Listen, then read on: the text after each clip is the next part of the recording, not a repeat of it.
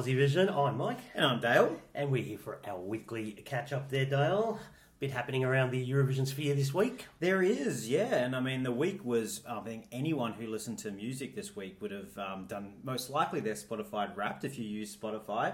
So we all found out that we listened to a lot of Eurovision songs and a little bit of Ariana Grande for a lot of people that they did not expect. Um, but the other nice thing we had with the Spotify Wrapped that. Um, we had a lot of people telling us that we were the, their, you know, in their top five podcasts for the year that they'd been listening to.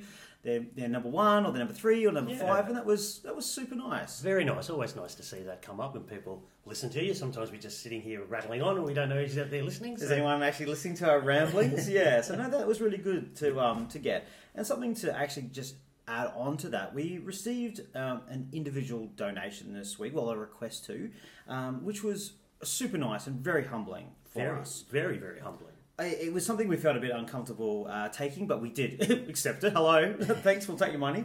Um, the person wants to be uh, slightly anonymous. It doesn't really mind, but they're a British Australian who lives in the UK.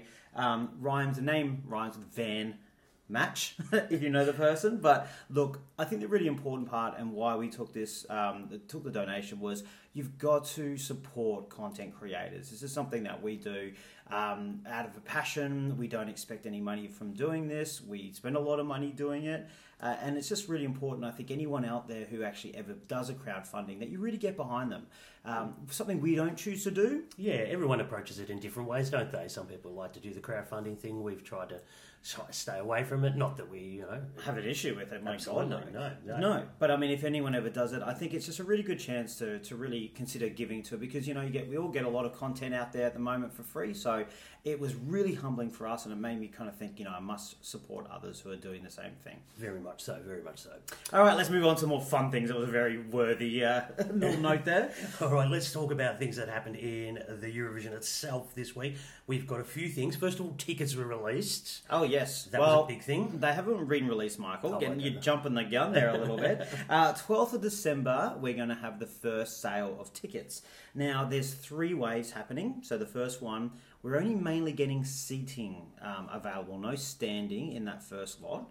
So there's going to be standing for the family shows, but if you want um, anything for the lives of grand final, uh, all the juries and the semi-finals, etc., uh, you're going to uh, need to wait for the second wave in January. So that's something that people are a little bit uh, funny about, but you know, just be patient. Yeah, absolutely. I mean, tickets are out already. It's only December, as we can remember back to uh, the Tel Aviv show. The tickets were coming out pretty late, so uh, it sounds like the Dutch organisers are uh, got their got their act together. Totally. And look, the standing situation is number one, they're giving 2,000 tickets to the OGAE club uh, members across the world.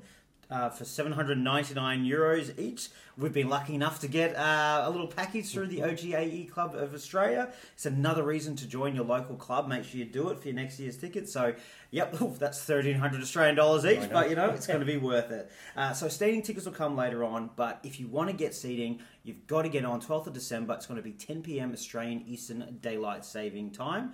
Get in before 12 o'clock so you'll join the queue. I mean, before 10 p.m. to join the queue. If you join afterwards, you're at the end of the queue. It is that yearly scramble for tickets, isn't it? But I'm sure it'll all work out. Seems like quite a big venue, and I think there'll be lots of tickets to go around. Yeah, don't panic if you miss out here. There's always chances to come. Absolutely. All right, let's move on to other things. We have our presenters have been uh, announced out of the uh, out of Holland. Let's start with them. We've got three. What do you think of that? I think it's a good number. Oh, definitely. Compared to four, there's been there's been too many, and like, yeah, no, three's. I like three. It's a good number. Yes. So we've got Chantal Janssen is our first one. She's a musical actress. Uh, she's gone on to host things like uh, Holland's Got Talent and The Voice Holland, uh, and won the award for best TV presenter five times. So obviously quite a uh, Oh, no wonder she's doing it. Then. accomplished presenter there. One of our others is Edsilia Rombley. She is no stranger to the Eurovision sphere, being a two-time participant for the Netherlands in 1998. She came fourth as a member of Camel and Ade. That's amazing. Well, nice pronunciation there. That's probably completely wrong. and then she also did 2007 as well. Not so successful, 21st in the semi-final. Still, doesn't matter. You've come become uh, you've gone to Eurovision twice. Absolutely. She's also presented the Dutch Points twice and was the host of the 2019 Eurovision in concert and will again host that next year. So I saw her talking on a show, and she seems quite funny. Actually, she was saying that she pretty much can't speak French, but everything else she could do amazing. So Yeah. she was writing off German and English and this, but like, don't make me do French. fair enough. she was quite funny. And our final one is a gentleman called Jan Smit. He's a singer. He was a member of the De Toppers. Uh, that's an actual thing, though. Okay. They went to Eurovision in 20, 2009. He wasn't a member of them then. Okay. Uh, very, very well known in Belgium, Germany, Austria, and Switzerland because he's also a member of a Schlager band called Klubbb3. I don't know if you're familiar with them, Dale.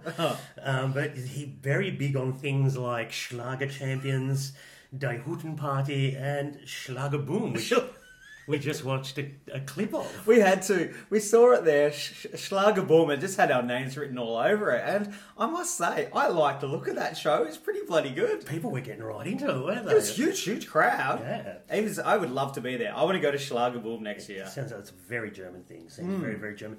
But there we are. Presenters, um, again, seems like the Dutch are all over uh, the organisation on this one, being very timely and prompt. Yes. Very efficient, the Yep. Dutch. It's been great.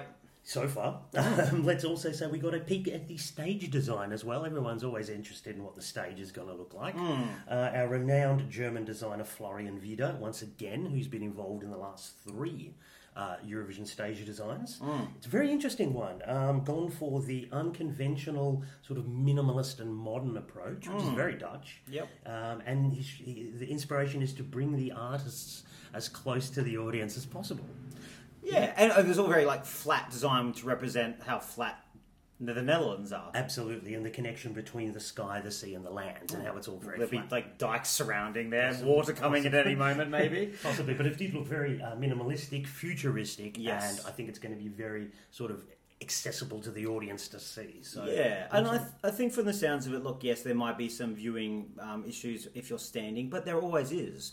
I know when we were standing in Stockholm, we couldn't see Donny Montell's amazing floor thing. I mean, that's just what happens when you go to a crowd. Exactly. So, you know, that's that's just part of it. absolutely, absolutely. So yeah, like I say, the Dutch organisers seem to be very timely in their organisation so far. They rattled everything off in about two weeks. It was like logo, stage, hosts, tickets, boom, Yeah, Schlagerboom, done. A few others could take notes on that one, I think, to be honest. All right, so what else happened, Dale? I think it was our Australia Decides. Yes, we No. had another two uh, artists announced. Yes, we did at a very odd time, midnight on here in Australia. Yeah, it seemed like Europeans got the uh, the jump on the rest of Australia. We just happened to be well, you were up at one in the morning and uh, happened to see it come out. Otherwise, we would have woken up to everyone else knowing, Yeah, we- except Australia. Would have been literally sleeping on that one. uh, so let's start off with um, the next uh, artist that was announced, and it is Montaigne. Let's have a listen to her latest single. This is Ready by Montaigne. ready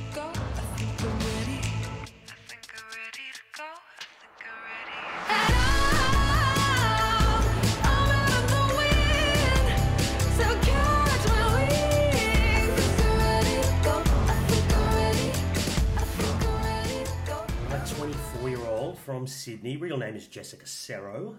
Uh, singer, songwriter, and activist is how she uh, sort of describes herself. Uh, a little bit about her for those who don't know. Her debut album came out in 2016 here in Australia, reached number four on that one. She also was a feature vocalist on a track that went to number two here. ARIA award winning for Breakthrough Artist in 2016 as well. Yeah. Very independent, uh, sort of indie music uh, young lady. What are your thoughts on Montaigne? Uh, I am super happy uh, with this. I think I remember when this Ready, the single came out a couple of months ago. I mean, you're always on the lookout for Australia Decides artists, and I'm like, this has a little bit of a Eurovision vibe about it in terms of like you're slow, you're quiet, you're big boom, and a vocal coming out of it, and it was all quite camp and over the top, and I loved it. Um, I like her. I really like her. I like that she has this indie cred.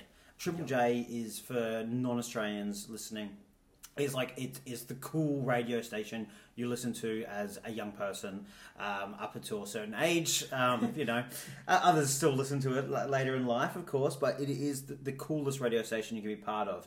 And she's huge on that radio station. She Yep. actually, um, through a high school uh, competition through Triple J, actually is how she became known and not getting signed from that. So she's really come from the ground roots of indie. Uh, I like her. I, I like her voice. I think it's really interesting and unique, and I think she's going to bring something really interesting in terms of a visual performance as well as a really interesting song. Uh, I, I'm excited for the Australia sides. You know, I could see her doing Eurovision itself, but main thing is a great artist for Australia sides. Yeah, I'm a big fan of her vocal style. To be honest, she can do that real soft and br- also bring a lot of power to it as well. She's got a very interesting tone to her voice. Um, look, she released her current album on the 30th of August, which is kind of good timing. She hasn't said if the song she's going to do is off that album. Who knows? Uh, Well, it couldn't be because if it was the 30th of August, then it would be before 1st of September. it hasn't got too much of a No, commercial advantage, is it Ooh. right? Oh, oh, let's scrap that. We didn't say anything. But um, I think she's a terrific uh, li- addition to the lineup and giving it again that indie sort of slant to it. We really are going for those different genres in our uh, Yeah. national final, and so we should be. Yeah, totally. Completely different than a Casey Donovan and a Mitch Tambo. And then you got Montaigne. It's so diverse. I love it. Yes. Well, the other gentleman announced was a guy called Didirri. Yeah. Can't say I knew a lot about this one. Let's have a little listen to something he's done recently. This is called Blind You. in the scars. My love, you will find that wounds are so empty,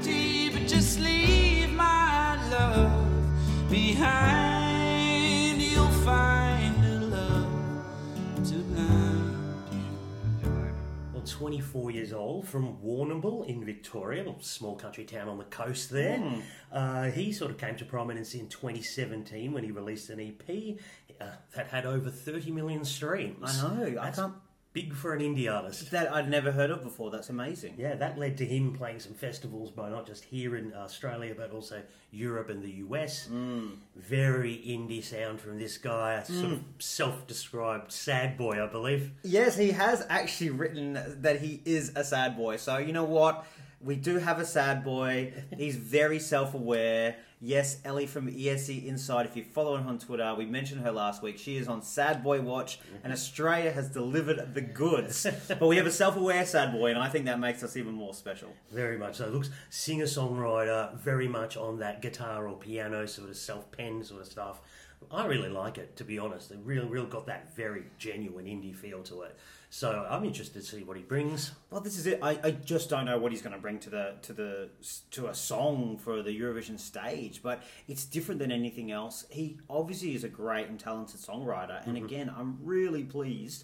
This was our indie announcement. Do you know what I mean? We Yeah. had our kind of like bigger names from the kind of past, but are still relevant. These kind of wild cards in the middle, and now we've got the indie kids. Yeah. and I'm living for it. I'm like, who's next? Bring it on. yeah, it's an interesting one. I think we're going to get a good sort of, you know, good self-penned song out of this guy. Yes. He said he said his, himself he's not very aware of what happens in the Eurovision world.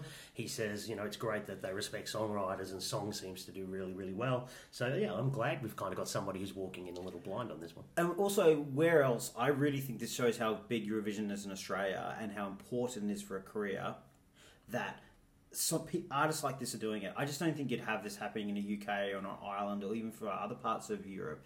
Uh, you know, this is this is really good for the growth of Eurovision in Australia. It's seen very much as an opportunity here in Australia for Yep. anyone's career to get bigger. Yeah.